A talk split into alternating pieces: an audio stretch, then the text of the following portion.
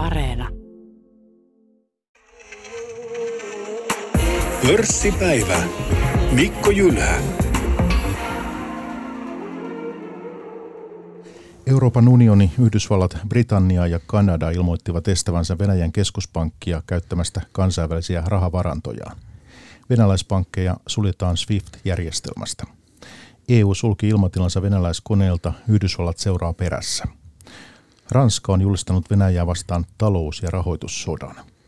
Venäjän luottoluokitus putosi roskaluokkaan, rupla romahti historiallisen halvaksi. Venäjän pörssi kiinni jo neljättä päivää. EU on lisännyt pakotelistalle ensimmäisen Suomen kansalaisen Gennady Timchenko on myös Venäjän, Venäjän ja Armenian kansalainen. Tässä esimerkin omaisesti muutama poiminta lehtitiedoista viimeisen viikon ajalta. Historiallisen kovia toimia Venäjää vastaan länsi seisoo yhtenäisenä. Hertta tuoreessa Nordean podissa kerroit, miten pakotteiden mittakaava yllätti. Joo, ehdottomasti se yllätti. Tässä on tietysti jo tämä Venäjän hyökkäys pääsi ensin yllättämään kaikki. Ja sitten toinen yllätys oli se, että miten nopeasti ja miten yhdessä rintamassa tosiaan länsimaat laittoi näitä pakotteita ja hyvin niin kuin voimakkaita. Et koska itse ainakin olin ajatellut, että EUn ja Venäjän kauppasuhteet on sen verran merkittävät, että sieltä alkaisi pientä eri puraa nousemaan ja ei saataisi ainakaan nopealla aikavälillä mitään niin kuin kauhean merkittävää aikaan. Yhdysvalloillahan kauppasuhteet on pienemmät, joten silloin ajattelin, että sieltä voitaisiin tulla niin kuin nopeammin. Mutta nyt on tosiaan niin kuin kaikki, kaikki yhdellä rintamalla tullut todella isoilla voimakkailla pakotteilla ja se on, se on ollut kyllä yllätys ja tietysti toivotaan, että niillä olisi jotain vaikutusta tähän. No onko? Siis jos miettii, minkälaisia tähän mennessä vaikutuksia Venäjälle. Puhutaan ohjelman aikana yksityiskohtaisemmin sitten, mutta että mitkä nämä ensi ikään kuin vaikutukset ja reaktiot ja tunnelmat tämän suhteen on? No kyllä niillä on alkanut olemaan jo sillä tavalla vaikutusta, että, että, että ainakin monet yrityksetkin on reagoinut tähän. Tässä on tietysti vielä epävarmuutta, että miten ne rahaliikenteen rahaliikenne ylipäätänsä sit sujuu jatkossa, mutta monet yritykset on jo sit lopettanut vientinsä tai tuontinsa Venäjältä ja ilmoittanut poistuvansa, myyvänsä omistuksiaan. Eli kyllä tässä niinku semmoista jonkinlaista pysähdystä siellä Venäjällä niinku on aika nopeastikin alkanut tapahtua ja sitten tietysti kotitaloudetkin on vähän pelästynyt, kun rupla on alkanut heikentymään ja pank- pankkitileiltä on yritetty nostaa rahaa, että vielä on niin kuin tosi vaikea sanoa, että minkälaisia PKT-vaikutuksia tällä on tai näin, mutta on tässä nyt ainakin jotkut estimoinut, että vaikka niin kuin yhdellä neljänneksellä niin PKT voisi tippua 20 prosenttia, sitten todennäköisesti jotain sopeutumista tapahtuisi, mutta koko vuoden tasollakin Venäjä PKT voisi laskea semmoisen 5-7 prosenttia, että onhan se aika julma pudotus, että vielä kaksi viikkoa sitten ajateltiin, että siellä talous kasvaa pari prosenttia tänä vuonna. No minkälaisia merkkejä tämmöistä bankrunista on tähän mennessä saatu, että siellä on ihmiset on jonottanut seteleitä kyllä pankkiautomaateilla, sen mä tiedän, mutta että onko siellä jotain se vakavampaa vielä tässä vaiheessa, kuinka paljon? No Venäjällä varmaan ei vielä semmoista suurta hätää, mutta esimerkiksi Sperbankin Euroopan toiminnot, nehän nyt jouduttiin jo niinku laittamaan käytännössä kiinni. Eli siellä, siellä sitten tietysti, niinku, kun ihmiset kävi nostamaan talletuksia pois, niin sitten rahat loppu ja näiden rajoitusten takia niin emopankki sieltä Venäjältä ei voinut sitten rahoittaa näitä. Eli nyt ei Sperbankilla sitten ole enää toimintaa Euroopassa ja tosiaan viikko kulunut. Entäs Antti, jos tämä tilanne tästä jatkuu, niin onko vielä sitten lännellä minkälaisia keinoja, talouteen liittyviä keinoja jäljellä, ikään kuin ruuvia kääntää?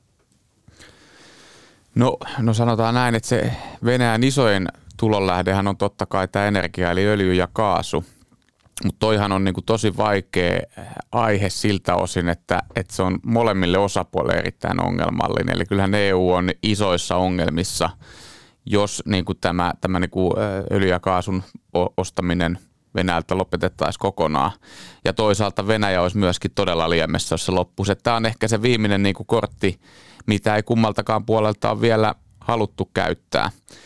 M- mutta onhan nämä niin kuin todettu, niin on aika samoilla linjoilla niin talousvaikutusten osalta, että meidän arvio on, että 5-10 prosenttia BKT supistuisi tänä vuonna ja, ja tota, näähän alkaa pikkuhiljaa näkymään. Että nythän lähinnä ihmiset on jonottanut käteistä pankeista, mutta että Venäjän keskuspankkihan nosti yhdellä kertaa ohjauskoron 9,5 prosentista 20 prosenttiin. Ja, ja tota, inflaatiohan kiihtyy totta kai, kun, kun rupla on romahtanut.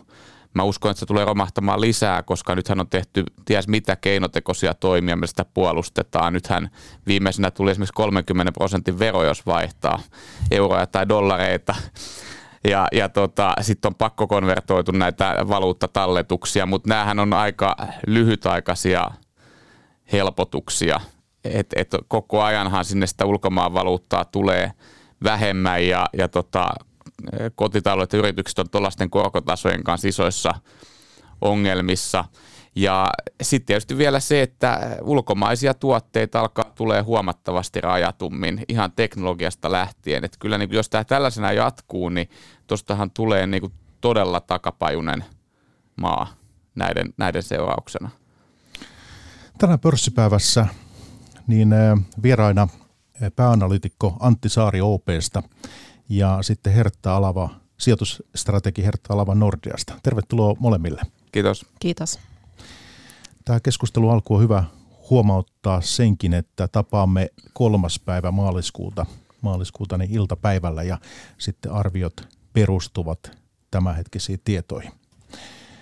Eli tota, ää, nyt kun on saatu keskustelu vähän auki tästä, niin esimerkiksi tämmöinen uutinen tuli mulle vastaan, että tämä Norjan öljyrahasto luopuu kokonaan omistuksistaan Venäjällä. Se on yksi, joka lähtee pois.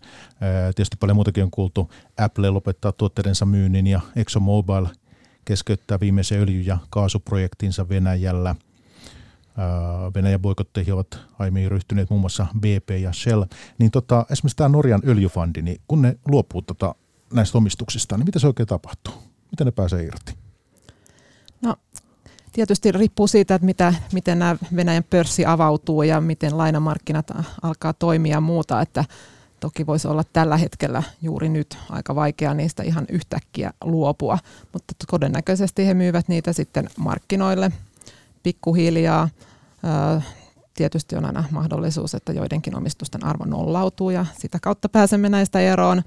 Ja toki sitten voi olla, että jos tilanne Venäjällä jollain tavalla stabiloituu, niin siellä on jotain valtiollisia tekijöitä esimerkiksi, jotka rahastot voisi ostaa niitä tai näin poispäin, mutta sehän ei niin kuin Norjan, siis Norjan öljyrahastohan on todella suuri sijoittaja, että niiden salkussahan nämä on niin kuin varmaan prosentin luokkaa korkeintaan, eli niille ei ole sit sillä tavalla niin väliä, että minkä tyyppistä hintaa niistä saadaan, mutta mun mielestä niin kuin kuvastaa sitä, että, että Venäjästä tulee niin kuin sellainen – vähän toksinen sijoituskohde ja varsinkin sellaiset sijoittajat, jotka painottaa vastuullisuutta ja on tämmöisiä ja on niin kuin arvot mukana tässä sijoittamisessa, niin tekee sitten tämmöisiä strategisia periaatepäätöksiä, että me ei olla niin kuin mukana täällä. Ja nyt itse asiassa indeksitalothan helpottaa vielä tätä päätöstä, että tuossa just eilen tuli tiedote MSCI tai maailman isoin indeksitalo, että he poistaa Venäjän niin kuin indekseistä ja siitä tulee tämmöinen standalone markkina ja bondipuolella JP Morgan miettii samaa ja FTS myös kai poistaa näistä osakeindekseistä, niin silloin tavallaan ei ole myöskään tämmöistä indeksin tuomaa pakkoa sijoittaa eikä tule semmoista niin kuin alipainoriskiä että sijoittajille, joten se tehdään aika niin kuin helpoksi. Nyt kun hei toimijat lähtee Antti pois sieltä Venäjän markkinoilta, tämä ja muuta, niin, niin tota, miten se homma hoituu? No siis tällä hetkellä ei varmaan oikeastaan yhtään millään, millään tavalla, kun ei, ei, ei mitään voi myydä. Mutta että jos nyt lähdetään vielä siitä, että Venäjä joskus avaa noin pörssit, niin sittenhän niitä pääsee myymään, mutta onhan ne hinnat siis tulee olemaan ihan käsittämättömän alhaisia. Mutta se, mut se on just näin, niin kuin Hertta sanoi, että niin kun, tämä vastuullisuus on tärkeä asia, se tekee vaikeaksi olla tuolla Venäjällä, mutta kyllä mä sanoisin, että vaikkei, vaikkei edes vastuullisuus kiinnostaisi, niin on siellä silti aika vaikea olla, koska ethän sä voi niinku luottaa yhtään mihinkään, mitä siellä tapahtuu. Ja, ja sitten myöskin se, että kun se on syöksykierteessä se valuutta, niin sekin tekee sen sijoittamisen aika ongelmalliseksi. Että vaikka ne kurssit ikään kuin paikallisesti nousis, niin jos valuutta heikentyy 30 prosenttia tai, tai 50 prosenttia vuodessa, niin se voikin olla, että euromääräiset tuotot on aika huonoja. Että et pääoma pakenee, mutta sen ohella myöskin sitten ihan tämä käytännön ulkomaankauppahan tulee väistämättä supistumaan dramaattisesti, koska kyllähän me nyt on viikon sisällä kuultu esimerkiksi kotimaisilta pörssiyhtiöiltäkin, mitä tuossa vedettiin yhteen. Mä olisin varmaan 15-20 yhtiöitä, ketkä on ilmoittanut omaehtoisesti lopettavansa Venäjän kaupan.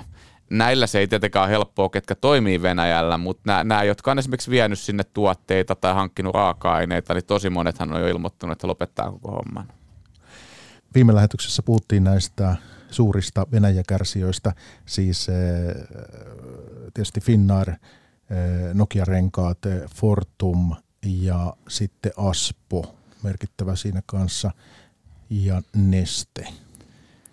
No niin. Neste ei ehkä enää niinkään, mutta... Ei niinkään, koska he pystyvät ostamaan öljyä muualta. Kyllä, Joo, kyllä. Että se heikentää hieman sitä heidän öljyjalostuksen kannattavuutta, että he ostaa sitä muualla kalliimmalta mutta sen, niin kuin sen osakkeen kannalta, niin musta sitä ongelmaa vähän liioitellaan, koska kyllähän siinä osakkeessa valtaosa arvosta tulee tästä uusiutuvasta liiketoiminnasta, ja, ja, ja siihen toi asia taas ei vaikuta.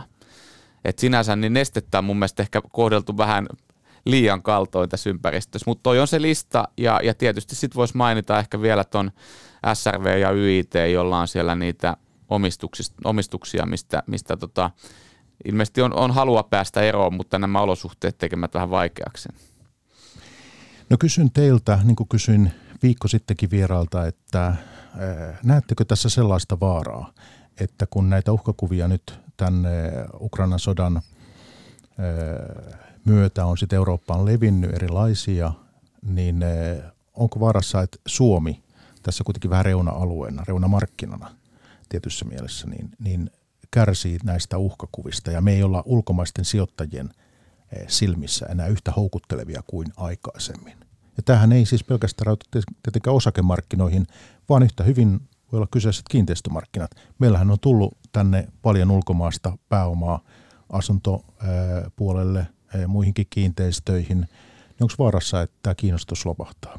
Meillä eh, arvostustasoiset osakkeissakin voi jäädä tai voiko jäädä jotenkin pysyvästi vähän alhaisemmiksi kuin, kuin vaikka sitten muualla läntisessä Euroopassa?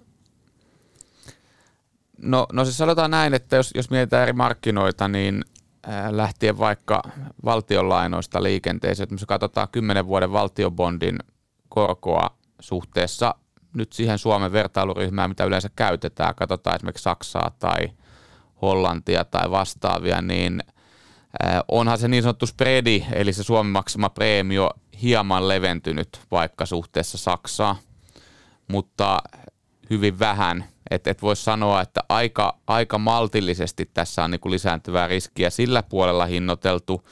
Sitten taas jos mietitään tota, asuntopuolta esimerkiksi, jos yhtenä esimerkkinä voi pitää Kojamon osaketta, niin sitähän tunnutaan pitävän tällä hetkellä turvasatamana – aika vähän sielläkin, mutta se on kyllä tosiasia, että kyllä näin suomalaisiin osakkeisiin kautta linjan on tullut aika kovaa myyntipainetta viimeisen viikon aikana, ja se on sinänsä kaikissa kriiseissä toki ihan normaali reaktio, että isot kansainväliset sijoittajat niin ensimmäisenä myy reuna-alueita – et, et se on ehkä vähän sitten epäselvää, että johtuuko se nyt siitä, että me ollaan ylipäätään reunamarkkina vai siitä, että me ollaan niin kuin Venäjän naapurimaa. Se jää ehkä vähän epäselväksi, mutta et just tosiaan tämä valtiobondimarkkina niin ehkä indikoisi, että tähän liittyvä stressi markkinoilla tähän Venäjän naapurimaastatukseen on aika, aika niin kuin maltillinen. Näin mä itse sanoisin toistaiseksi. Entä Sertta? Joo, en mä uskoisi, että tässä mitään sellaista pitkäkestoista niin kuin ongelmaa Suomen imagolle tulee. Että toki se on ihan loogista, että varsinkin on paljon amerikkalaisia sijoittajia, jotka ei välttämättä ole edes ihan niin kuin selvillä, että mitä maita Euroopassa on ja minkälaisia eroja niitä, että mitä ero on Suomella ja Ukrainalla. Mutta sitten kun vähän analysoi tilannetta ja muuta ja aikaa kuluu, niin varmaan sitten niin kuin taas huomataan, että okei, että on, on vähän e-, on aika isoja eroja ja sitten katsotaan taas tarkemmin niitä yrityksiä. Et kyllähän nyt niin kuin kokonaisuutena, jos katsoo niin kuin suomalaisia yrityksiä, niin eihän itse asiassa se Venäjä-riski enää ole mitenkään niin kuin suuri, ja sehän on niin kuin esimerkiksi paljon pienempi kuin vuonna 2014. Et, et meillä on niin kuin muutama yhtiö tosiaan näitä, mitä sä mainitsit, joilla on niin kuin aika iso, isokin ongelma tämä, mutta sitten taas moniin se vaikuttaa vain jonkun ihan prosentin kaksi ja joihinkin ei sitäkään, että mä luulen, että sitten kun taas niin kun nähdään ja tulee uusia tuloskausia ja muuta ja näin poispäin, niin sijoittajat sitten palaa, palaa kyllä Suomen markkinalle. Joo, ja toihan on ihan totta kyllä, niin kuin mainitsit, että se Venäjän riskihän sinällään, eh, niin jos katsotaan suomalaisia yhtiöitä, niin sehän on tosi paljon supistunut, koska Krimin valtauksen jälkeen monet yhtiöt teki sen päätöksen, että he alkoivat vähitellen niin kuin myymään niitä toimintoa tai vetäytymään, jos ajatellaan keskoa tai, tai Stockmannia tai, tai mitä näitä on, eh, on niin kuin ollut. Ja, ja äh, täytyy sanoa, että tuossa on ehkä se huojentava tekijä siinä mielessäkin, että se Suomen vienti Venäjällehän on, on suunnilleen puolet siitä, mitä se oli ennen Krimiä. Et vaikka nämä pakotteet nyt tietysti vaikuttaa negatiivisesti Suomen talouteen paljon enemmän kuin euroalueeseen keskimäärin, niin, niin sen ei pitäisi olla niin kuin kuitenkaan niin dramaattinen isku kuin mitä se olisi voinut olla, jos nämä pakotteet olisi tosiaan asettu 2014. No entäs sitten eh, talouskasvun näkökulmasta, mikä Antti teidän niin OPn arvio on tässä, että minkälaisia niin kuin negatiivisia vaikutuksia näillä pakotteilla. Tässä tietysti tilanne elää koko ajan ja, ja tällä tavoin niin me voin lopullista tässä nyt sanoa, mutta että teillä on varmaan mietittynä. No joo, siis kyllähän tietysti niin, niin tämä vaikuttaa jonkun verran tämä Venäjän vienti. Totta kai riippuu tosi paljon yhtiökohtaisesti, mutta vaikuttaa totta kai talousnäkymiin. Sen lisäksi on sitten tietysti tämä energian kallistuminen, sähköhinta, öljyn hinta, nehän on pompannut valtavasti. Eli kyllähän tämä on tekijä, joka paitsi, paitsi nostaa tietysti kustannuksia yrityksille, mutta myöskin heikentää kuluttajien ostovoimaa, eli yhä, yhä suurempi osuus ää, laskusta tai, tai tota noin, niin tuloista menee sitten näihin ikään kuin, niin kuin pakollisiin menoihin. Ja ja sitten jos me mietitään muita vaikutuksia inflaation kautta, mitä tuolla Venäjällä on, niin Venäjähän, samoin kuin Ukraina, niin on erittäin isoja viljan ja, ja lannoitteiden viejä. Ja vaikka meillä nyt ei, ei varmastikaan merkittäviä määriä esimerkiksi viljaa noilta alueilta osteta, niin kyllähän se maailmanmarkkinahintojen kautta vaikuttaa molemmat nämä asiat myöskin niin ruoan hintaan. Eli välttämättömyystuotteiden hinnoissa on nousupainetta ja se tietysti syö ostovoimaa, mutta se, se vaikein arvioitava osahan on aina sitten tämä kuluttajien luottamus. Eli miten kuluttajat reagoi, säästääkö ne esimerkiksi enemmän vai kuluttaako ne yhtä vapautuneesti kuin ennen. Kokonaisuutta katsoen me uskotaan tällä hetkellä, että tämä, nämä, nämä pakotteet tämä tilanne leikkaa Suomen kasvusta tänä vuonna pois semmoisen 1-2 prosenttiyksikköä mikä kuitenkin tarkoittaa sitä, että talouden pitäisi kasvaa viime vuodesta. Et meillä on kuitenkin aika epätavallinen rikkonainen koronavuosi alla. Et en, en sulje pois sitä mahdollisuutta, että jonain kvartaalina voisi BKT tulla alas, mutta jos me katsotaan niin kuin vuosi vastaan vuosi 22-21, niin me uskotaan, että talous jonkun verran kuitenkin kasvaa. Samaten euroalueella. Niin ja just saadaan näitä koronarajoituksia toivottavasti tässä nyt vihdoin sitten auki, niin saadaan sitä kautta sitten, joo. Entäs Hertta, minkälaiset tämmöiset 1-2 prosenttia tuossa oli, niin tota Antti sanoi? Varmaan Suomen kohdalta niin se voi olla ihan hyvä arvio tässä vaiheessa. Mutta toisaalta mä haluaisin niinku korostaa, että jos mietitään niinku globaalia talouskasvunäkymää, niin en usko, että siihen tämä vaikuttaa korkeintaan kuin jonkun prosenttiyksikön kymmenyksen. Eli edelleenkin uskon, että voidaan sinne jonnekin 4,5 prosentin kasvun päästä. Ja oikeastaan niinku siksi, että tämä ei niinku Yhdysvaltojen talouskasvuun mun mielestä pitäisi juurikaan vaikuttaa. Toki tie, sielläkin niin kuin inflaatio voi olla pikkasen pidempään koholla, mutta toisaalta niin en usko, että siellä keskuspankki lähtee sitä nyt tässä tilanteessa niin kuin erittäin aggressiivisesti ja niin kuin rajoittamaan koron nostoilla. Siitähän tuli jo tuossa vähän Powellilta viestiä, että kyllä se 25 pistettä nost- riittää tähän ensimmäiseksi nostoksi. Eli Yhdysvallat jatkaa kasvua, sitten mietitään jotain Kiinaa, ei tämä niinku vaikuta siihenkään mun mielestä. E- ennen kaikkea voi niinku ajatella, että nyt kun Venäjän öljystäkin on tullut, vaikka ei ole niitä rajoituksia, niin nyt on ihan uusimpia tietoja, että 70 prosenttia Venäjän öljystä ei tällä hetkellä löydä ostajaa. Eli, ja se on johtanut siihen, että uralöljy on tällä hetkellä joku 20 prosentin alennukseen suunnilleen, tai ainakin lähes niin tuohon Pohjanmeren öljyyn, niin on maita, esimerkiksi Kiina ja Intia, jotka mä vaan luulen, että kyllä ostaa sitten sitä uralia sieltä, kun sitä saa halvemmalla, joten siitä kautta niin esimerkiksi Kiina voi saada sitten jopa hyötyä, hyötyä pikkasen tästä. Et, et se se niin kuin ehkä sitten voi rauhoittaa myös tätä öljyn hinnan nousua tässä pikkuhiljaa, että kun ne vaan niin kuin tulee tämmöistä äh, kauppapartnereiden vaihtoa, että just jos Neste ei enää osta – Venäjältä öljyä, niin sitten mahdollisesti joku Aasian maa ostaa ne ja siinä tulee tämmöistä niin kuin vähän pyörimistä, mutta että niin kauan kuin sitä ei niin kuin täysin rajoiteta, niin ei, ei, ei välttämättä sitten tule. Ja toisaalta täytyyhän muistaa, niin kuin, että esimerkiksi Iranin öljyn vientiähän on niin kuin rajoitettu, mutta se ei ole hirveästi haitannut niin kuin Kiina ja Intia, että ne on edelleen ostanut tässä koko ajan sieltä, että sitä kautta niin kuin, mutta että tosiaan USA ja Kiina näyttää musta ihan hyvältä. Sitten se kysymys on just tämä Eurooppa, että sitten toki täällä niin kuin se, ne riskit tulee sitten just sieltä energian hintapiikkien kautta, että ainakin jotain tilapäistä. Ja ehkä se suurin on sitten, mä en ole niin tuosta öljystä huolista, mä luulen, että ne barrelit pyörii siellä tosiaan, mutta just tämä kaasu sitten, että, että, että EU tuo suunnilleen 40 prosenttia kaasusta Venäjältä.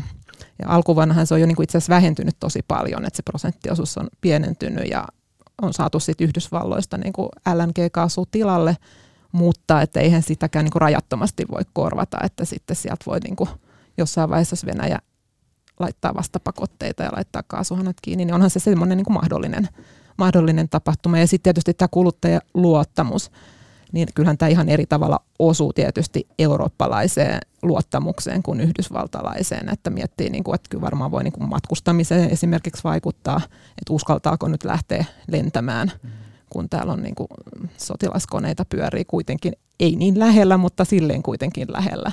Että ky, kyllä siinä voi niin kuin semmoista olla, että toki riippuu sitten kaikki, että nyt on vasta viikko kulunut, että tähän voi niin kuin loppuakin toivon mukaan, mutta Euroopassa on selkeästi niin kuin niitä alasuuntaisia riskejä enemmän. Kyllä mä oon tosiaan samaa mieltä ja, ja tosiaan varmasti se globaali vaikutus jää hyvin pieneksi. Euroopalle se vaikutus jossain tuolla Suomen ja, ja tota, globaalin vaikutuksen välimaastoset varmaan puoli yksi prosentti tai, tai jotain tällaista. Totta kai arvioiden tekeminen on vaikeaa. Mutta yksi mielenkiintoinen äh, tota, tulokulma tähän on sitten myös nuo toimitusketjuhaasteet, mitä nyt on ollut pitkään ja odotettiin, että kesää kohti ne helpottaisi, mutta kyllähän niin tämä tilanne ja nämä pakotteet omalta osaltaan sitä normalisoitumista hidastaa ja vaikeuttaa. Mutta nythän yksi tänä aamuna positiivista virettä luon uutinenhan oli se, että Kiinahan nyt suunnittelee asteittaista luopumista tästä heidän Zero Covid-polisista. Ja jos he sen tekee, niin se olisi kyllä niin kuin toimitusketjujen kannalta hyvä asia, koska silloin, silloin niin kuin, eh, kaikkien komponenttia, tuotteiden ja muiden valmistus ja saatavuus Kiinasta parantuisi oleellisesti. Mutta toi, toi Venäjä kyllä tätä ongelmaa myöskin pahentaa. Tämä Kiina, siitä on, on pohdittu, että miten paljon se voi tässä ikään kuin Venäjää auttaa sitten suhteessa näihin pakotteisiin. Mutta että sitäkään nyt ei mitään niin nopeita pelastajaa heille kai ole kuitenkaan. Ei se ei kauppa kuitenkaan Venäjällä sitten niin merkittävää. Se on energiavetosta ja sitten pitää rakentaa niitä kaikkia putkia sinne ja muuta. Että Joo, ei ainakaan niin tuossa kaasuasiassa, niin Kiina ei, ei pysty korvaamaan niin EUta, et koska siis öljyhän on niin kuin helppo, kun sitä kuljetellaan laivoissa ympäriinsä, mutta että Venäjä etenkin, niin niillä on tätä perinteistä maakaasua ja se viedään niin kuin putken kautta. Et nythän on Kiina yhden putken tehnyt ja sieltä on niin kuin menee jonkun verran kaasusta, voidaan ehkä vähän lisätä ja toista putkea suunnitellaan, mutta ennen kuin ne, siellä olisi niin, kuin niin paljon sitä infrastruktuuria, että voitaisiin EU-kaasu siirtää Kiinaan, niin kyllä se vie niin kuin aikaa. Et, et ei se, ei se niin kuin sillä tavalla ainakaan sitä, sitä pelastaa, että ja mä, kyllähän tämä nyt kanssa näyttää sillä tavalla, että ei Kiina halua niin liian voimakkaasti ainakaan myöskään Venäjän puolella olla, että ne haluaa olla kohtuullisen niin kuin neutraalina, mutta sitten niillä on kuitenkin Kiinallekin EU ja Yhdysvallat paljon merkittävämpi kauppakumppani, joten sitten ei haluta tavallaan sitten ottaa riskiä, että joutuu sanktioiduksi, että et, et, et se, varmaan siellä niin katsellaan ja toisaalta se, Kiinahan yrittää jossain määrin ehkä välittää myös tässä sitten niin sanotusti rauhaa, jos katsotaan onnistuuko se mutta et ei, ei Kiina tule sillä tavalla, ne, ne ostaa, jos ne saa halvalla jotain raaka-aineita varmastikin, mutta tota, ei ne tule sillä voimakkaasti liputtamaan varmaankaan Venäjän puolesta. Joo, kyllä se noin on, että ne, neutraalia kantaa pitkälti vetäneet, että se olisi mun, munkin mielestä heille ihan liian iso riski, että he vaarantaa sitä läntisen kaupan, koska he kuitenkin haluaa tehdä bisnestä ja vaurastua siellä. Et, et tota, tosiasia vaan on se, että Venäjän talous on niin kuin globaalisti katsottuna aika pieni tänä päivänä. Et, et tota, heillä on niin kuin aika vähän tarjottavaa Kiinalle niin kuin tällä saralla, paitsi nyt voidaan myydä jotain raaka-aineita halvalla, mutta that's it. Niin käsitykseni mukaan siis hetkinen Venäjä onko maailman yhdenneksi toista suurin talous, tämmöinen luku mulla tuli jossain vastaan, kun mä kattelin pohjatietoja tähän keskusteluun. Varmaan suunnilleen, että se on alle 2 prosenttia maailman BKTstä. Että ne isot prosentit tulee sitten just, että paljonko osuus kaasusta tai öljystä tai niistä reserveistä ja joistakin näin, mutta et vaan alle 2 prosenttia, että se on niin kuin hyvä muistaa. Hetkinen, okei, tuo Kiina-homma sitten jo ikään kuin pelastajaksi heille pakotteita vastaan. Ja sitten tässä on, mitä on pohdittu myös, että kun näitä pakotteja on, talouspakotteita on tällaisia, niin minkälaisia riskejä ne toisaalta muodostaa sitten Euroopan pankkisektorille?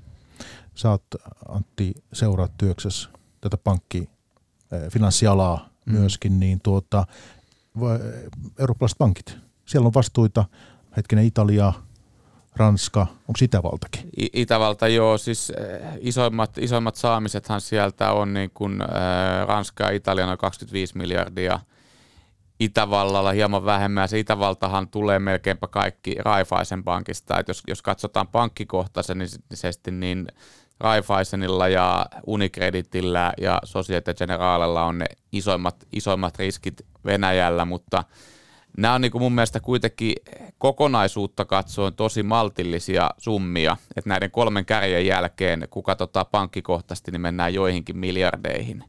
Ja noista kolmestakin, niin no Raifaisenilla, niin äh, siellä on, siellä on ne Venäjän riskit on isommat kuin pankin pääomat, että siinä on sinänsä aika paljon – riskejä, mutta et suhteessa pankin koko taas Unicreditilla ja, ja tota noin, niin, Soskenilla on niin kuin paljon vähemmän. Et, et kyllä nämä summat mun mielestä on liian pieniä siihen, että nämä laukasis mitään pankkikriisiä euroalueelle – puhumattakaan sitten globaalista tasosta, että USAssa jos katsotaan, niin, niin käsitykseni mukaan se on noin 15 miljardia, mitä koko pankkisektorilla on saamisia tästä valtaosa Citigroupilla, että et tota, ehkä se heijastelee just sitä, että Venäjän talous, niin se on koltaan rajattu, se on hyvin kotikutonen talous myöskin, että kyllä ne niinku tämmöiset pankkisektorin heijastusvaikutukset pitäisi jäädä aika lailla hallittaviksi.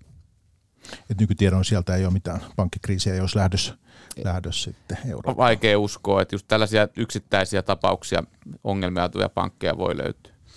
No vielä talouskasvun näkymiä pohtii, niin eh, mitä sanotte heille, jotka ovat huolissaan stagflaation mahdollisuudesta? Näitäkin on näkynyt. No se tietysti just vaatisi sitä, että se kasvu todellakin hidastus, mutta mehän ei, ei niin kuin siihen uskota, että tässä niin, niin kuin voimakasta kasvun hidastumista tapahtuu. Sitten varmaan tarvittaisiin jotain vähän lisäshokkeja.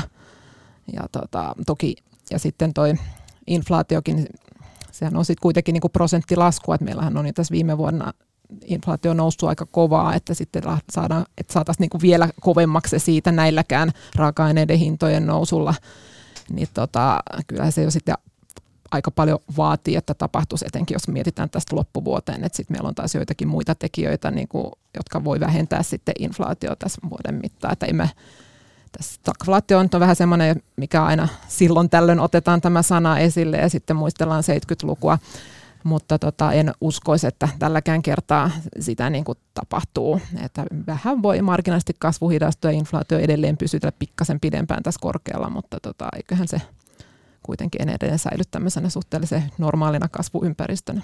Ja tuot sitä mieltä, että toimittajat enemmän näistä sitten kyselee kuin että, että se olisi mikään niin kuin varsinainen uhka. Joo, siis, että totta kai siis aina uhka on, joo, mutta mikä sen uhkan toteutumisen todennäköisyys on, niin se on kuitenkin mun mielestä nyt ainakin tällä hetkellä kuitenkin pienehkö. Mutta että jos inflaatio, niin hetkinen Eurostatin mukaan helmikuussa 5,8, Suomessa vuositasolla 4,3. Tuohan aikamoisia lukuja kuitenkin sitten. On ne kovia lukuja tietysti, mutta siinä täytyy huomioida se, että siitä hyvin iso osa tulee nimenomaan energiasta – ja, ja tota, vähän niin kuin äsken Hertta viittasi, niin on, on niin kuin vaikea nähdä, että energia voisi kallistua vuodesta toiseen samalla kertoimilla. Että jos me ajatellaan, että öljy oli kaksi vuotta sitten jossain kolmessa kympissä, niin, niin tota, nousisiko se seuraavan kahden vuoden aikana 200 prosenttia ja sitten taas seuraavan kahden vuoden aikana. Että et tavallaan tavallaan nämä on kuitenkin tilapäistekijöitä paljon, plus sitten tuossa on vielä sitä, että tiettyjen tuotteiden hinnathan on noussut tässä nyt niin kuin koronan takia. Esimerkiksi vaikka käytetyt autot. Uusien autojen jonot on tosi pitkiä, voi joutua odottaa toista vuotta, että auton saa, ja tämän takia tietysti vanhoista autoista maksetaan enemmän. Että tämmöiset asiat siellä tietysti painaa, ja kun nämä komponenttipulat ja muut päättyy, niin, niin uskoisin, että tässäkin tapahtuu niin kuin normalisoitumista, että, että tavallaan niin kuin, jotta me saadaan aikaa, mä olen samaa mieltä, että stagflaatio onhan se mahdollinen aina, mutta et, et, et, jotta se olisi mahdollista – niin meidän pitäisi olla kestävästi kovat inflaatiopaineet ja samaan aikaan se heikko talouskehitys. Ja tämä on mun mielestä aika vaikea yhtälö tällä hetkellä, koska tosiaan ne alla oleva inflaatiopaineet on aika, aika lailla niin maltillisia – että et tota, se pitäisi just tulla jostain tuollaisesta niin kuin raaka-ainemarkkinasta tai muusta sitten, että ne jatkuvasti kallistuisi, koska muutenhan siinä käy niin, että jos, jos tota, mennään taantumaan, niin silloinhan myöskin kysyntä heikkenee ja sen pitäisi taas omalta osaltaan sitten painaa niitä hintoja. Et tota, en mä tota riskiä niin kuin älyttömän isona tällä hetkellä näkisi. Energiasta, jos vielä sen verran tai tietysti voidaan monenlaistakin puhua, että mitä haluatte nostaa esiin vähän senkin mukaan, mutta että tämä, että miten tämä vauhdittaa nyt tätä ikään kuin tätä vihreätä siirtymää. Tämähän oli tämmöinen osu esimerkiksi Jussi halla Facebook-kirjoitus, varmaan osui teillekin silmiin, niin tota, tämähän on mielenkiintoinen tilanne, koska tässä nyt täytyy selkeästi Euroopan nyt hakea sitten, sitten tota, tuon Venäjän kaasun ja audion suhteen, niin että, että miten tämä tätä, tätä kehitystä vauhdittaa. Mikä teidän näkemyksenne on? No kyllä se varmaan tuo siihen tämmöisen ylimääräisen poliittisen houkuttimen niin kuin vauhdittaa sitä, että Siinähän on, niin kuin jos miettii tuuli- ja aurinkoenergiaa, niin siinähän on paljon positiivista, että se esimerkiksi niin kuin nostaa sitä energiaomavaraisuutta. Ja Euroopan ongelmahan on just se, että ollaan tuontienergia varassa. Eli kyllä tässä niin kuin on varmasti helpompi sitten allokoida lisää niin kuin investointeja ja erilaisia kannustimia siihen, että, että tähän vihreään energiaan siirrytään vähän nopeammin. Toki sitten meillä on edelleen tietysti ne, mistä saadaan sitä stabiilia perusenergiaa, niin se on edelleen sitten ratkaistavana, että tuulessa ja auringossa on ne omat ongelmansa ja vety on kuitenkin vielä aika alkuvaiheessa, että, että sen niin kuin ajatus, että me nyt ihan näin vaan voitaisiin ainakin sanoa, että päästään eroon öljystä ja kaasusta, niin se ei kyllä ainakaan niin kuin ole kuitenkaan sillä todennäköistä, että ennemmin se on ehkä se, että me voidaan yrittää hankkia niitä jostain muualta jossain määrin, mutta Mut, mut, mutta siis positiivista nyt se on tietysti, että koska mun mielestä ilmastonmuutoksen vastainen taistelu on tosi tärkeä, että nyt niin kuin tästäkin saadaan sitten vähän lisää boostia siihen. Just näin, ja miten tämä äh, muuttaa mielialoja suhteessa ydinvoimaan Euroopassa? Eihän sekään kai ole poissuljettua, vai onko? No mulla on ainakin, siis mulla on sellainen fiilis, että, että se ydinvoima myönteisyys tulee kasvaa, että nythän Saksassakin on aloitettu jo keskustelu siitä, että pitäisikö sitä nyt kuitenkin pitää sitä ydinvoimaa päälle ja mun, mun mielipide ainakin, että aivan ehdottomasti pitäisi, että siis tässä tilanteessa, jos heillä on vielä toimivaa ydinvoimaa, niin aivan ehdottomasti se pitäisi laittaa käyntiin. Eli tota noin, niin se on kuitenkin päästötöntä, plus sitten se nimenomaan loisi sitä vakaata, vakaata tota noin, niin perusvirtaa – joka ei ole Venäjästä sidonnaista. Et tota, mä uskon kyllä, että, että toi tulee myöskin vaikuttaa, vaikuttaa tota noin niin positiivisesti ydinvoimakysyntää ja, ja edelleenkin Saksa nyt varmaan on, tulee pysymään sillä linjalla, että siitä halutaan jossain vaiheessa eroa, mutta se, että millä aikajänteellä, niin toivottavasti se aikaikkuna nyt pitenee. Ja sä uskot, että se on mahdollista?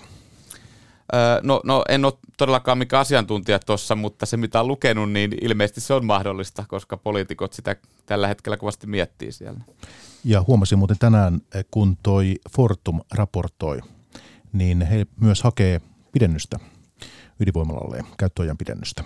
Kyllä. Ihan merkittävää, että Joo, siinä tietysti jos ydinvoimassakin on se, että mistä se urani tuodaan, että nythän esimerkiksi on tuotu aika paljon niin kuin Venäjältä, mutta sitten jos katsotaan taas, missä ne merkittävimmät reservit on, niin nehän on sitten Kasakstaanissa. Että voi olla, että se on sitten niin enemmän siltä suunnalta. Toki sitten nythän venäläiset on vallottanut tämän Tsernobylin jo suljetun ydinvoimalan, mutta mistä kuitenkin edelleen on tätä säteilyriskiä, että sitten tietysti aina toivotaan, että siitä ei tule mitään ongelmia, joka masentaa tätä innostusta ydinvoimaa, mutta, mutta joo, se on tietysti ainoa nyt sellainen, niin kuin millä sitä stabiilia perusenergiaa voidaan tällä hetkellä sitten tuottaa, jos ei maakaasulla. No tämmöinen, tämä on synkkä, synkkä, mutta täytyy kysyä siitäkin, että jos sitten tuossa Fortumkin on näiden riskien kanssa ollut nyt paljon esillä, niin eh, mites meidän pitäisi sitten arvo, niin kuin arvioida sitä, sitä mahdollisuutta, että Venäjä yksinkertaisesti kansallistaa sitten tuotantolaitoksia, tehtaita ja muuta. Ja Nokia-renkaatkin hurjia kurssiliikkeitä ollaan nähty ja tullut alas ja heillä on tärkeä tehdä siinä Pietarin lähellä, niin minkälainen uhko tämä on nyt?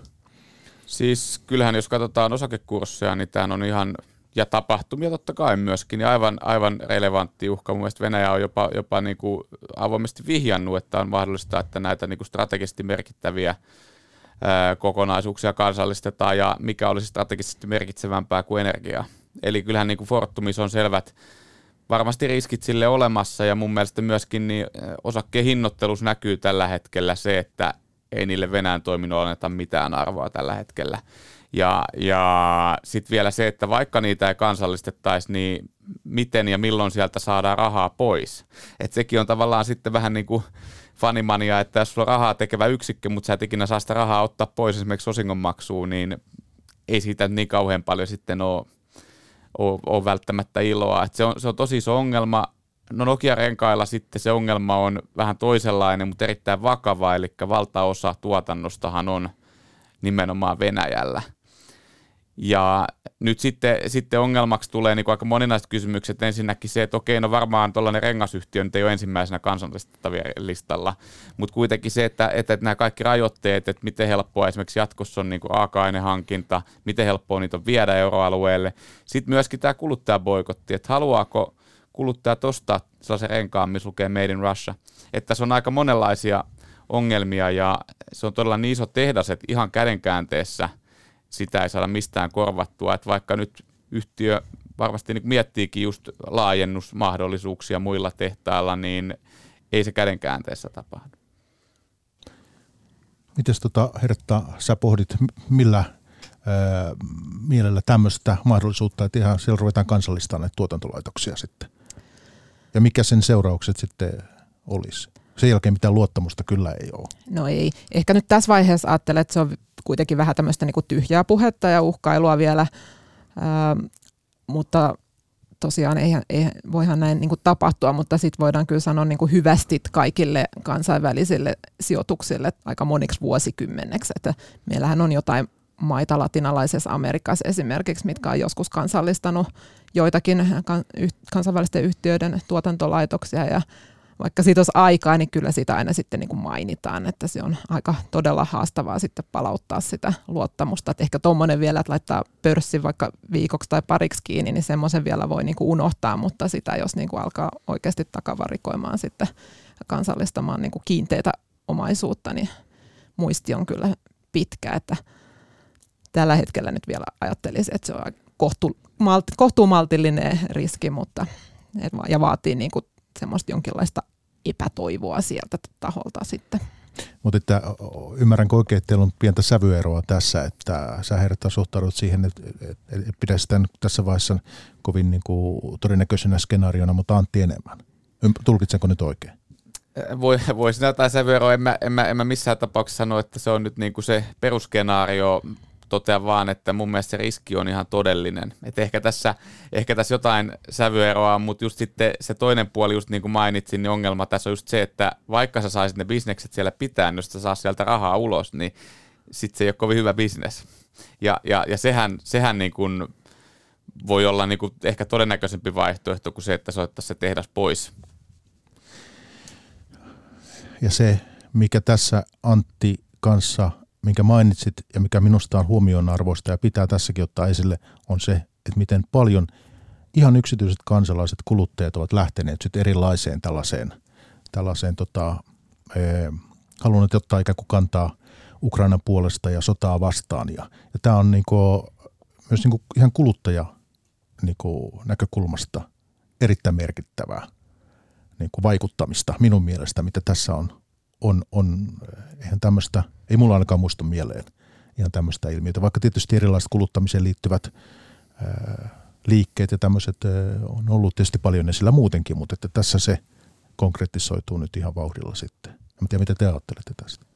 No kyllähän tämä on niin kuin varmaan ensimmäinen tämmöinen niin kuin sota, jota voit seurata vaikka TikTokista reaaliaikaisesti, niin se vaikuttaa ihmisiin ihan eri tavalla kuin että jos sä luet jonkun lehdestä jonkun jutun, että jossain soditaan, että kun sitä itse niin näkee ja sitten on näitä niin kuin tämä valtava media uutisointi ihan yksittäisistä kohtaloista ja sitten toisaalta näistä sankarillisista teoista, niin kyllähän tämä varmasti on niin kuin kaikilla sellainen, niin kuin missä eletään tosi niin kuin voimakkaasti mukana ja miettii, että mitä, mitä minä voin tehdä, että se on, se on niinku huikea. Mun mielestä se on niinku sama se, mitä niinku ihmiset ajattelee, mikä näkyy just tässä yritystenkin toiminnassa, että ihmisiä sielläkin on päättämässä, että kaikki on niinku sillä, että nyt me halutaan niinku jollain tavalla auttaa, että koska me ei, ei kuitenkaan nyt länsimaat varmaankaan nyt lähde sinne sitten aseellisesti, koska siinä on sitten niin kuin jo ydinsodan riski olemassa, niin tota, sitten yritetään niin kuin kaikilla näillä muilla keinoilla. Ja kyllä tämä on varmasti niin kuin semmoinen kokemus, jonka monet muistaa vielä niin kuin todella, todella pitkään. Ja se tulee myös vaikuttamaan ihmisten asenteisiin varmaan vuosikymmeniä, niin kuin, että miten eri maiden suhteet menee ja muuta. Niin. Ja tämä Antti ihan hetki sen vaan sanoi, että Teboilhan on tämmöinen, mikä on joutunut tässä mm. ikään kuin sitten, sitten tota, negatiiviseen valoon, että mikä on sitten yksittäisten tai näiden kauppiaiden yrittäjien niin asema siinä ja muuta. Joo, se, se on just näin, että, mutta tässä näkyy varmasti tämä informaation aikakausi. Että sanotaan, että jos taas tapahtunut 30 vuotta sitten, niin tilanne olisi varmasti aivan toisenlainen, koska silloin, silloin se informaatio olisi ainoastaan sen varassa, että mitä me luetaan aamulehdestä joku artikkeli ja myöskin toimittajilla se olisi ihan eri tavalla tietoa kuin on tänä päivänä. Et, et nythän niin kuin koko ajan joka tuutista, joka kanavasta välittyy videomateriaali, kuvamateriaali, kaikki. Ja ihmiset ympäri maailman keskustelee näistä asioista ja keksii siellä uusia tapoja, miten voi auttaa tai boikotoida tai, tai muuta. Niin tämähän on niin kuin sellainen itseään ruokkiva ilmiö ja tähän liittyen niin täytyy kyllä ottaa nyt myöskin esille tämä kansainvälinen hakkeriverkosto Anonymous, mikä on saanut aika paljon positiivista julkisuutta tässä yhteydessä, kun he, he on varmasti yleisesti enemmänkin ollut niin kuin negatiivisessa valossa esillä, mutta hehän on myöskin aika, aika merkittäviäkin asioita saanut aikaiseksi, just että muun muassa sotki Venäjän uutislähetykset ja näytti, näytti sitten länsimäisten kanavien materiaalia sodasta tuossa joku päivä ja sotki totaalisesti valko junaliikenteen ja on, on niin kuin blokattu näitä valtiollisia nettisivuja ja, ja järjestelmiä ja kaikkea muuta vastaavaa, että et tota, kyllä tämä on niinku tavallaan nyt osoittaa, jo, jokaisella aikakaudella on aina totta kai sodissakin omat piirteensä, mutta nyt tämä informaatio on tullut aika niinku voimalla tässä kaikissa sen muodoissa esille niinku uutena aseena.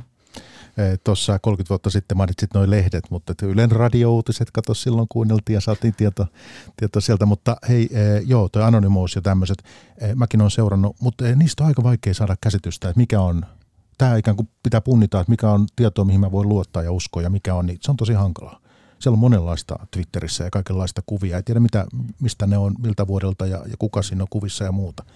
Ja mikä on todellista, mihin mä voin luottaa, että joku rautatieyhteys, onko sinne hakkeroitu joku ja muuta, että, että en tiedä millä mielin tätä itse olette seurannut. Ainakin mulle on tullut semmoinen, että aika vaikea luottaa. Onhan se totta joo, että ka- kaikkeen pitää niinku käytännössä suhtautua pikkusen aina, aina niinku varauksella, koska äh, materiaali on niinku tosi paljon ja sitä tulee joka tuutista ja sitä voi kuka tahansa niinku laittaa tonne. Että kyllähän se pitää niinku jokin kokonaiskuva koittaa niinku hahmottaa kaikista eri lähteistä. Että ei kannata tietenkään mennä Twitteriä ja jokaista twiittiä tulkita faktana. Mitäs hei, mitäs ruplalle tässä kaikessa tapahtuu? Minkälainen valuutta se on nyt ja jatkossa?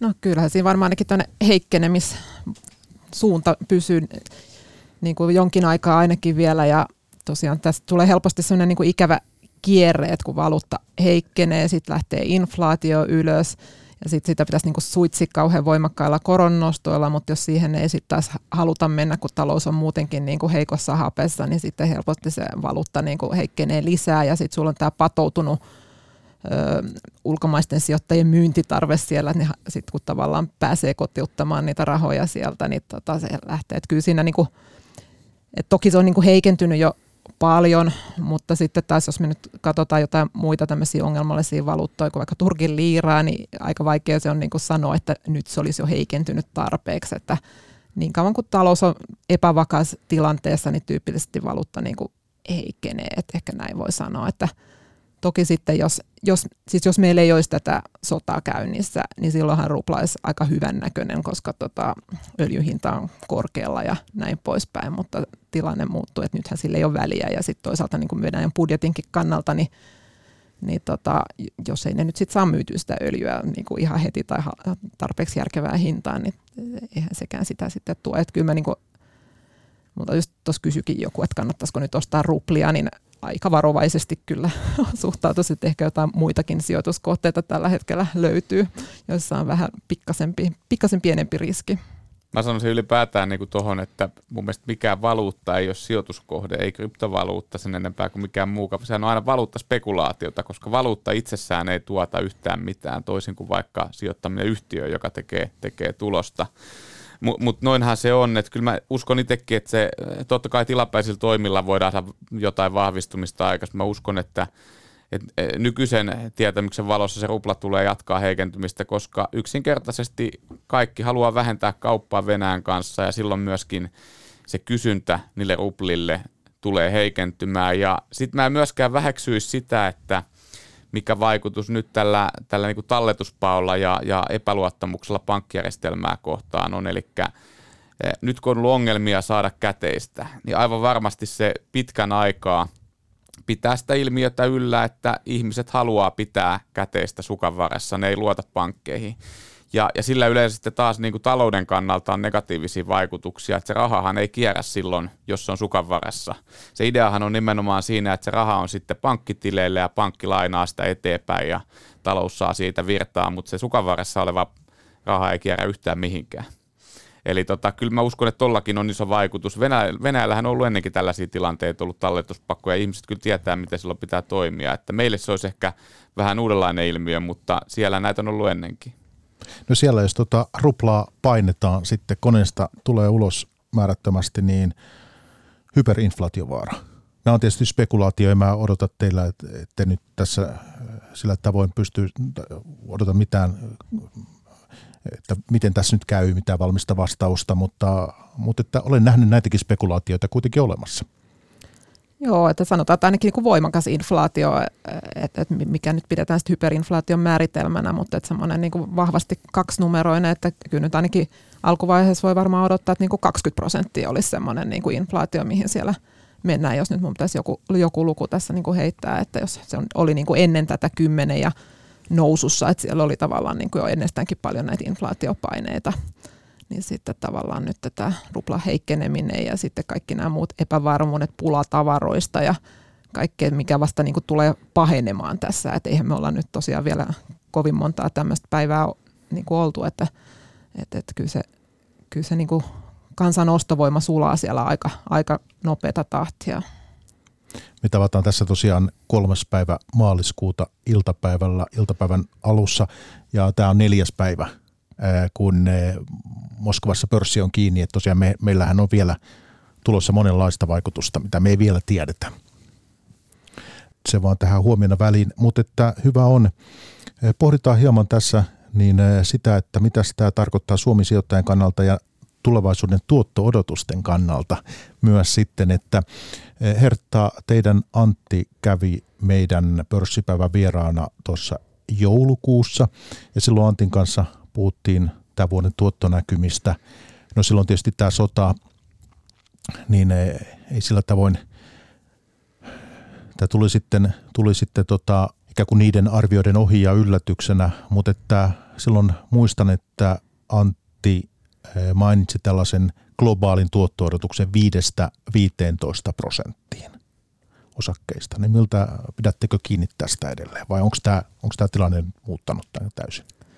No silloin se arvio perustui tavallaan ajatukseen siitä, että tuloskasvu globaalisti olisi suunnilleen 7 prosenttia tänä vuonna ja sitten parin prosentin osingot siihen päälle, että meillä on aina niin tämä kokonaistuotto ajatus siinä, että sitten päästä sinne about 10 ja sitten vähän haarukkaa molempiin suuntiin. Ei, nyt ehkä ei ole oikeastaan sellaista niinku uutta arviota prosentuaalisesti nyt tässä sanottu, mutta kyllä me ollaan niinku, suositellaan edelleen pysymään ylipainossa osakkeissa ja nähdään, että tämä on, niinku, jos on vähänkin niinku useamman kuukauden horisontilla liikkeellä, niin tämä on niinku sillä tavalla hyvä ostomahdollisuus niin kuin osakkeille. En puhu siis venäläisistä osakkeista, vaan puhun globaaleista osakkeista. Ja ennen kaikkea me ollaan nyt aika positiivisia just Yhdysvaltain markkinasta etenkin kun siellä alkuvuonna nähtiin iso korjausliike ja nyt sitten tavallaan ehkä voi olla, että taas tämmöiset vähän niin kuin ei niin sykliset yhtiöt voi sitten alkaa vetämään vähän paremmin, jos tämä keskuspankit vähän sen himmailee näiden koronnostojen kanssa tässä uudessa, uudessa tilanteessa, että edelleen ollaan tosiaan positiivisia, mutta jos nyt koskaan kannattaa korostaa sitä hajautuksen merkitystä, niin varmasti juuri nyt. Mutta teillä ei tämmöistä mitään numerista siis uutta arvioa? No ei, ei ole nyt semmoista niinku prosentuaalista, tai on, on me nyt jotain niinku pisteluku hahmoteltu, mutta nyt en osaa ihan äkkiä tästä laskea, että montako prosenttia se tarkoittaa. Periaatteessa varmaan jopa voi mennä tuon haarukan niinku ylälaitaan nyt tässä tilanteessa, koska, koska lähdetään vähän sieltä alempaa koukkaamaan. Mutta. ja sitten se, että onko, kun tätä tarkastellaan, jos Venäjäkin on heitetty ulos näistä globaalista indekseistä, niin, niin tavallaan silläkin on tietty merkitystä kuitenkin, jos ihan sillä tavoin sitten laskee. Joo, Venäjälle ei oikeastaan niin globaaleissa indekseissä ole minkäänlaista merkitystä. Ollut tähän asti. No eipä oikeastaan, että siis ihan jos me katsotaan vaikka niin kehittyvien markkinoiden indeksiä, niin siinähän se on ollut nyt viime ajat semmoinen joku kolme prosenttia. Lainapuolella ehkä ollut sellainen 3,4, mutta nyt kun bondia arvot on laskenut 80 prosenttia, niin se paino on sielläkin enää vain prosentin verran. Ja mitähän se siinä EM-indeksissäkään sen jälkeen, kun suur, no kaikki ei ole tietysti treidannutkaan tässä, mutta monet Lontooseen listatuthan laskenut semmoisen 90 prosenttia, eli me ollaan niinku sielläkin niinku hyvin marginaalisessa, että ja tämä oli kehittyvien markkinoiden, että sitten kun me katsotaan niinku maailman indeksistä, niin me voidaan pyöristää se sinne aika lailla niinku nollaan. Mutta osakkeissa kannattaa olla, onko teillä ylipaino edelleen? Joo, kyllä. Kyllä se on, niinku, ja toisaalta se on, niinku, täytyy aina muistaa, mikä siinä toisella puolella on, eli korot meillä on ollut alipainossa, ja no ihan nyt, nyt kun tässä pari viime päivää me nähtiin niin kuin laskukoroissa, mutta muutenhan alkuvuosi on ollut aika heikko tai hyvinkin heikko korkotuotoille. Eli silloin kun korot nousee, niin sitten näiden lainojen arvot laskee. Ja me ollaan nähty niin kuin useiden prosentteja laskua ihan niin kuin valtion lainoissa. No sitten on tietysti nämä kehittyvien markkinoiden lainat, vaikka sielläkään Venäjä ei ollut iso, mutta kun se menee 80 prosenttia alas, niin kyllä se on vähän näkynyt ihan niin kuin siinäkin jo, että et tota, et sanotaan, niin kuin, että korkoihin, jos sijoittaa, niin on hyvin vaikea nähdä niin kuin mitään niin kuin kauhean positiivista lopputulemaa, että ennemmin niin kuin pysytään tässä tai tota, vähän niin kuin heikkoutta, mutta et kuitenkin me uskotaan, että korot pikkasen tikittää ylöspäin, mutta osakkeessa meillä on kuitenkin se positiivinen upside, ja jos me nyt päästään tuohon talouskasvuun, mitä maailmalle ennustetaan, eikä tule siihen mitään yllätyksiä, niin kyllä yritysten tuloskasvu pitäisi sieltä tulla. Että jos katsotaan historiaa, niin tämmöiset sodat tai muut tämmöiset kriisit, niin nehän aiheuttaa aina semmoisen niin hetkellisen tippumisen johtuen siitä, että yleinen riskipreemio nousee ja ollaan vähän niin kuin näin, mutta sitten sitten aika nopeasti yleensä niin kuin indeksit toipuu niistä ja se johtuu just siitä, että koska osakkeen hintahan tulee periaatteessa siitä, että mitkä on sen niin kuin kassavirtojen nykyarvo. Ja jos tämä tapahtuma ei vaikuta näiden yhtiöiden, mitä niin kuin globaalisti suurimpia yhtiöitä, niiden kassavirta niin kuin mun mielestä ei pitäisi hirveästi vaikuttaa, niin silloinhan se on ihan loogista, että tota, me sitten niin palaudutaan. Et se, missä tämä niinku oikeasti vaikuttaa siihen yritysten arvostukseen, niin se on sitten varmasti siellä Venäjällä, että siellä me ei voida enää niitä vanhoja kassavirtaennusteita käyttää. Että. Eli osakkeissa ja Yhdysvallat on se kaikkein mielenkiintoisin. Kyllä se mun mielestä, että siinä on semmoista tiettyä turvasatamaakin tällä hetkellä ja sitten tosiaan niin kuin ne omat vahvat fundat. Et eihän siellä oikeastaan mun mielestä suurin, suurin haastehan on just se inflaatio ollut ja siitä seuraavat niin kuin koronnostot, mutta tota, en, en pitäisi sitä niin, kuin niin suurena riskinä kuitenkaan, että se lannistaisi liikaa. Entäs Antti, mikä on OPn näkemys nyt osakesijoittamisessa? Meillä, meillä oli vuoden alussa toi arvio vähän niin kuin varovaisempi, että me lähdettiin silloin siitä, että tuotto olisi positiivinen, mutta joka tapauksessa maltillinen, että me silloin maalattiin, että se olisi 0-8 prosenttia käytännössä. Ja lähdettiin vähän samalla tavalla tarkastelemaan sitä, että miettii sitä tuloskasvua, mutta oltiin sitten kuitenkin sitä mieltä, että arvostustasot tulevat alaspäin sen takia, että koroissa on nousupainetta, eli käytännössä ajateltiin just, että se, se kokonaistuotto on vähemmän kuin osingo- ja tuloskasvun yhdistelmä. Se oli se meidän niin kuin ajatus globaalille markkinoille. No nyt on tietysti hyvin sekava tilanne ja kurssit liikkuu joka päivä paljon, että, että, että vaikea nyt sanoa, että, että mikä se uusi haarukka olisi. Mä, mä uskon kyllä myös siihen, että nämä konfliktithan tyypillisesti tekee paljon mylläkkää markkinoilla, mutta yleensä menee äkkiä ohi. Et mä uskon, että vuoden lopussa kurssit on ylempänä kuin on nytte, mutta se nyt on tässä kohtaa ehkä vaikea sanoa, että onko ne esimerkiksi ylempänä kuin mitä ne oli vuoden alkaessa. Nythän on tultu alas, mutta totean vaan sen, että tuo koronakriisi oli aika hyvä osoitus siitä, että kriisistä kun tullaan akuutin vaiheen jälkeen yli, niin markkinat voi olla aika, aika tota hätäisiäkin, että et, et, kaksi vuotta sitten maaliskuun alussa tunnelmat oli aika murhaavat osakemarkkinoilla, mutta kokonaisuudessaan vuosi oli sitten kuitenkin hyvä. Et kyllähän se on aina markkinoille ihan samalla kuin ihmisillekin shokki, kun jotain tapahtuu, mutta sitten kun se tilanne tasottuu, vaikka huonoakin asentoa, niin yleensä sitten kuitenkin niin kun markkina alkaa pääsemään siitä yli, että tota, nythän on nähty jo vähän markkinoilla tasaantumista, totta kai heilutaan normaali enemmän, mutta, mutta et ne liikkeet ei ole ihan yhtä dramaattisia enää kuin mitä tuossa ihan ensimmäisenä päivinä. Et uskon kyllä sinänsä edelleen, että nyt on, nyt on ihan hyvä ostopaikka, jos, jos tota noin, niin katsoo yhtään pidemmälle, nimenomaan kun puhutaan varsinkin länsimaisista osakkeista, että totta kai se hyvä nyt ehkä uudelleen korostaa, että en lähtisi Venäjälle sijoittamaan. sijoittamaan. Tällä hetkellä olla mahdotontakin, kun, kun ei raha liiku, mutta en lähtisi senkään jälkeen. Oletteko te muuten huomannut, eh, Hertta, olet sijoitusstrategi, eikö niin? Se on se titteli. Joo. Ja sitten Antti, pääanalyytikko. No, oletteko huomannut omassa asiakaskunnassa jotakin liikehdintää erityisesti tämän kriisin seurauksena? No ainakin sanotaan, että semmoista niinku kys- kysely ja tavallaan sparrauksen tarvetta varmasti on, että toki niinku tämmöinen tilanne niin kuin hermostuttaa monia ja sitten on ehkä kaivattu vähän sit semmoista niin kuin keskustelukumppania, että miten tässä on, että, mutta ei mun mielestä niin kuin mitään hirveän, mun käsittääkseni mitään hirveän suuria liikkeitä välttämättä suuntaan, jos toiseenkaan on monetkaan tehnyt, että riippuu tietysti usein kanssa, että minkä tyyppisestä sijoittajasta ja on niin kuin kysymys, että toki sitten on aina näitäkin, jotka niin kuin miettii just, että pitäisikö nyt ostaa Venäjää tai ottaa niin kuin sieltä, mutta – mutta että enemmän ehkä vähän et, et, sille odottavalla kannalla ja se on tietysti ollut tosiaan kuitenkin ihan hyvä, että eihän me nyt olla ihan niin kuin hirveän suuria kurssiliikkeitä nähty, jos mietitään silloin kun koronakriisi tuli, että sitten niin kuin isot indeksit tulee niin kuin, se oli yli 5 prosentin liikkeitä niin kuin pum pum pum, niin tota, nyt on kuitenkin sellaisia vähän, vähän niin kuin pienempiä liikkeitä. Mutta ihan, ihan samat kokemukset sinänsä, että kyllä niin kuin koronakriisin alkaessa siinä oli aivan niin kuin holtiton paniikki ensin päällä.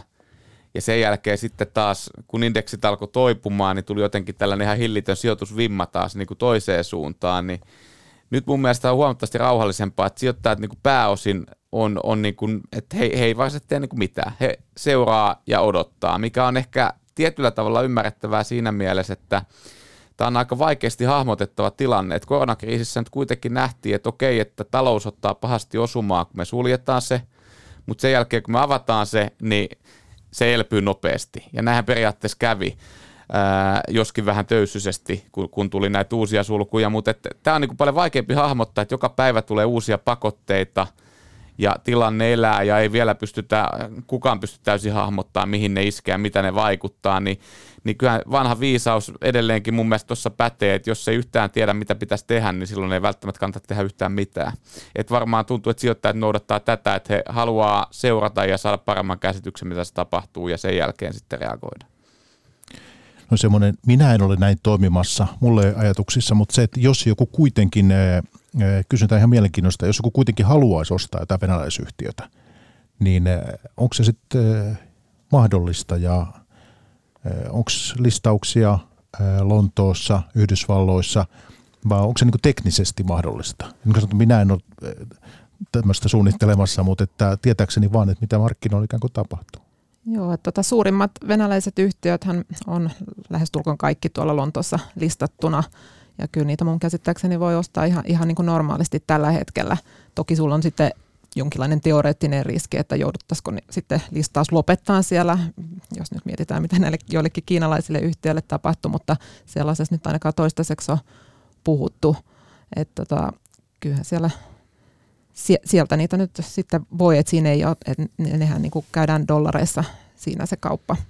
Et siinä ei ole ongelmia. Et rahastothan on käytännössä kaikki varmasti nyt suljettu, koska niistä ei pysty lunastamaan, niin ei niihin sitten saa myöskään merkin, merkintöjä tehdä. Ja se on niinku tietysti ihan ymmärrettävää, koska niissä on kuitenkin paljon myös siellä paikallisella markkinalla olevia osakkeita, joille ei saa tällä hetkellä markkinahintaa. Niin silloin se ei ole luotettava se rahaston arvo, niin sen takia se on niinku järkevämpi, että kukaan ei voi tehdä sillä kauppaa, vaan että sitten vasta kun tota aletaan saada hintaa, niin sitten tota, sit voi taas niinku tehdä. Mutta on olemassa sekin mahdollisuus, että nämä venäläisosakkeet heivottaisiin siis eh, vaikka Lontoosta kokonaan pois, vai?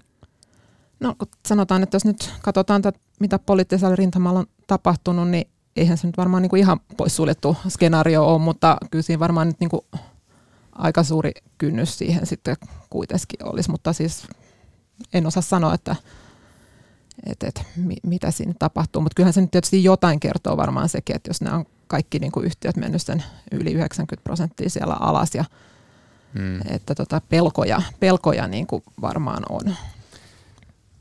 Kyllä mä pidän, ehkä, ehkä tästä taas näkyy välillä joku pieni sävyero, mutta että kyllä mä pidän ainakin ihan todellisena sitä riskiä, että ne heitetään pois Lontoon pörssistä. Ja varmasti osittain sitä just toi, niin kuin mitä liikkeet on nähty, niin kertoo siitä, että mitä eilen katteli esimerkiksi tämä Venäjän pankkijättiläinen Sberbank, niin oliko nyt 70 miljoonaa dollaria markkina-arvo.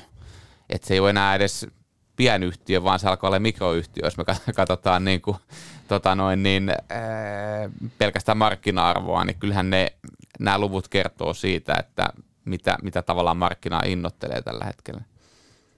Okei, hei, meillä on aikaa tässä varmaan nyt summata keskustelua. Ollaan tunnin verran tässä juteltu. Ollaanko me teidän mielestä saatu tärkeimmät näistä pakotteista ja, ja niiden seurauksista ja osakemarkkinoiden tilanteesta tässä käyty läpi vai onko tämä erityistä, mitä, mitä tässä olisi niin sijoittajalle, Suomi-sijoittajalle vielä erikseen nostaa?